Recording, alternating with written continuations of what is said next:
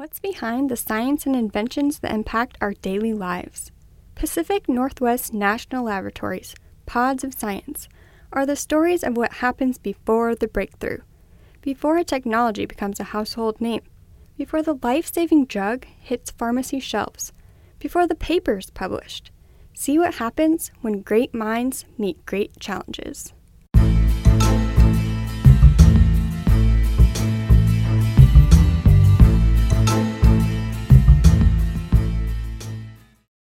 Welcome. I'm your host, Jess Weesey. On today's episode, we'll be talking about how artificial intelligence could take your doctor's care to the next level. Stay tuned and learn more. PNNL scientists have found a way to improve the accuracy of patient diagnosis by up to 20%. How? By using artificial intelligence. A PNNL project called Deep Care looked at ways to use AI to improve medical outcomes for patients. Meet the project lead, Robert Rallo. I joined the lab three years ago. I'm coming from uh, Barcelona. Uh, my background is chemistry, but I was professor in computer science for more than 20 years before joining the lab. And my, my main area of uh, expertise is machine learning and applications of machine learning in different areas, one of them being computational toxicology. The, the team working on, on this is different computer science scientists from PNNL, uh, Khushbu Agarwal and Sutanay Choudhury. Uh, they are two computer science in the data sciences group at PNNL. Uh, we have strong collaborations also with the university, Virginia Tech and Stanford, and some of the students who have been summer students here at PNNL have been involved also in this type of biomedical work. We asked Robert why he got into the field of computer science, and here's what he had to say. The, the fact that a computer is able to learn by itself from data is what is something that is really interesting for me, really intriguing, and that triggered my my interest in this field. Robert and his team at PNNL created a new embedding approach. The approach seeks to capture and recreate the types of connections physicians do naturally in their heads when they apply a lifetime of learning and knowledge to the patient standing before them in the exam room. What's embedding? Basically, it's a translation for computers. Using embeddings, computer scientists can take a piece of information that only humans can understand and then transform it into something a computer can use. Medical concepts is, uh, for instance, when you have a specific diagnose. This is a concept, the diagnose. You have fever, uh, you have high blood pressure.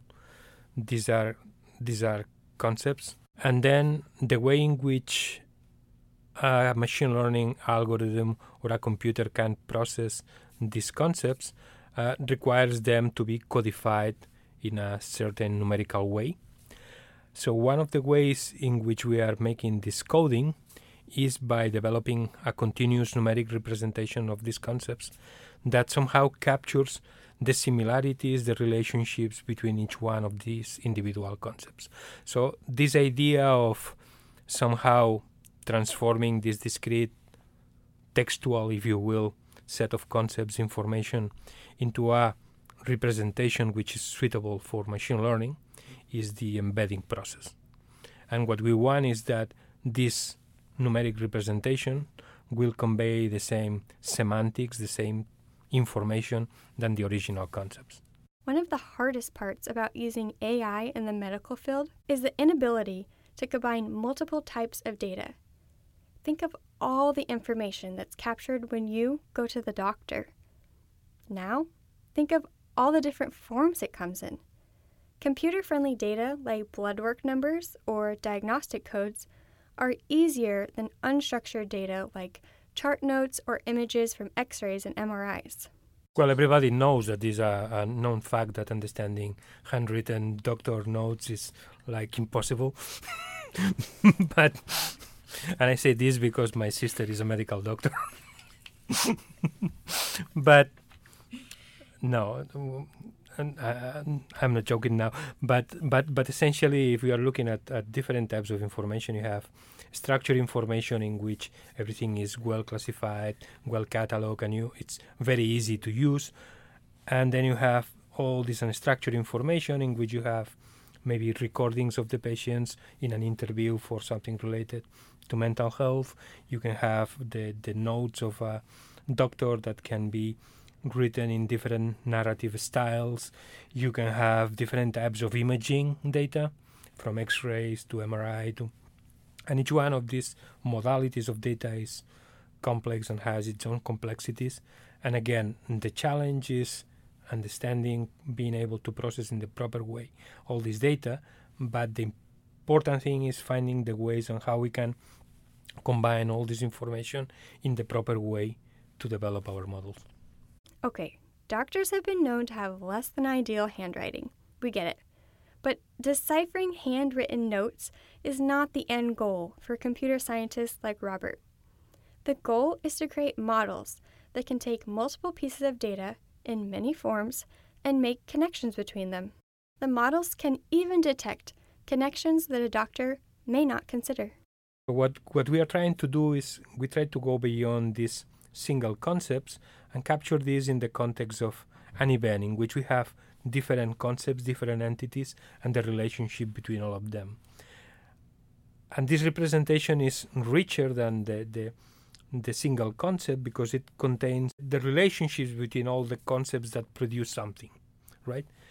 And the way in which we are extracting this from the clinical notes is by using natural language processing techniques and identifying what are the elements in these clinical notes that correspond to specific concepts and what, which are the elements in these clinical notes that correspond to a specific relationship. So, for instance, if in the clinical note we say, we say that the patient has fever and I am diagnosing uh, six milligrams of Advil, whatever, for this patient, so we are extracting all this information and saying, you know, this is one of the diagnostics fever. We are administering this drug. We are giving this dose of drug.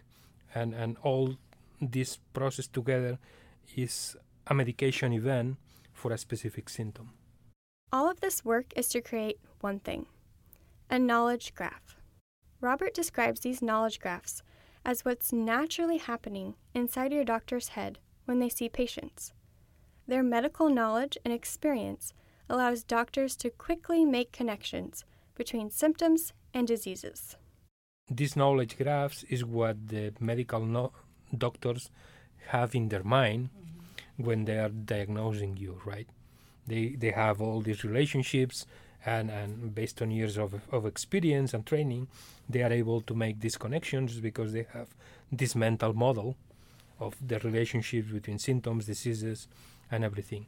So, this is what we are capturing with these knowledge graphs and what we are feeding to the machine learning algorithm together with the data. But artificial intelligence will never replace a doctor. Robert and his team envision new AI models, like the one developed at PNNL, will be powerful tools for physicians. We are trying to help the doctors with tools that can provide more information to them because these tools will have access to larger databases and larger amounts of information than the amount of information that we can store in our brain.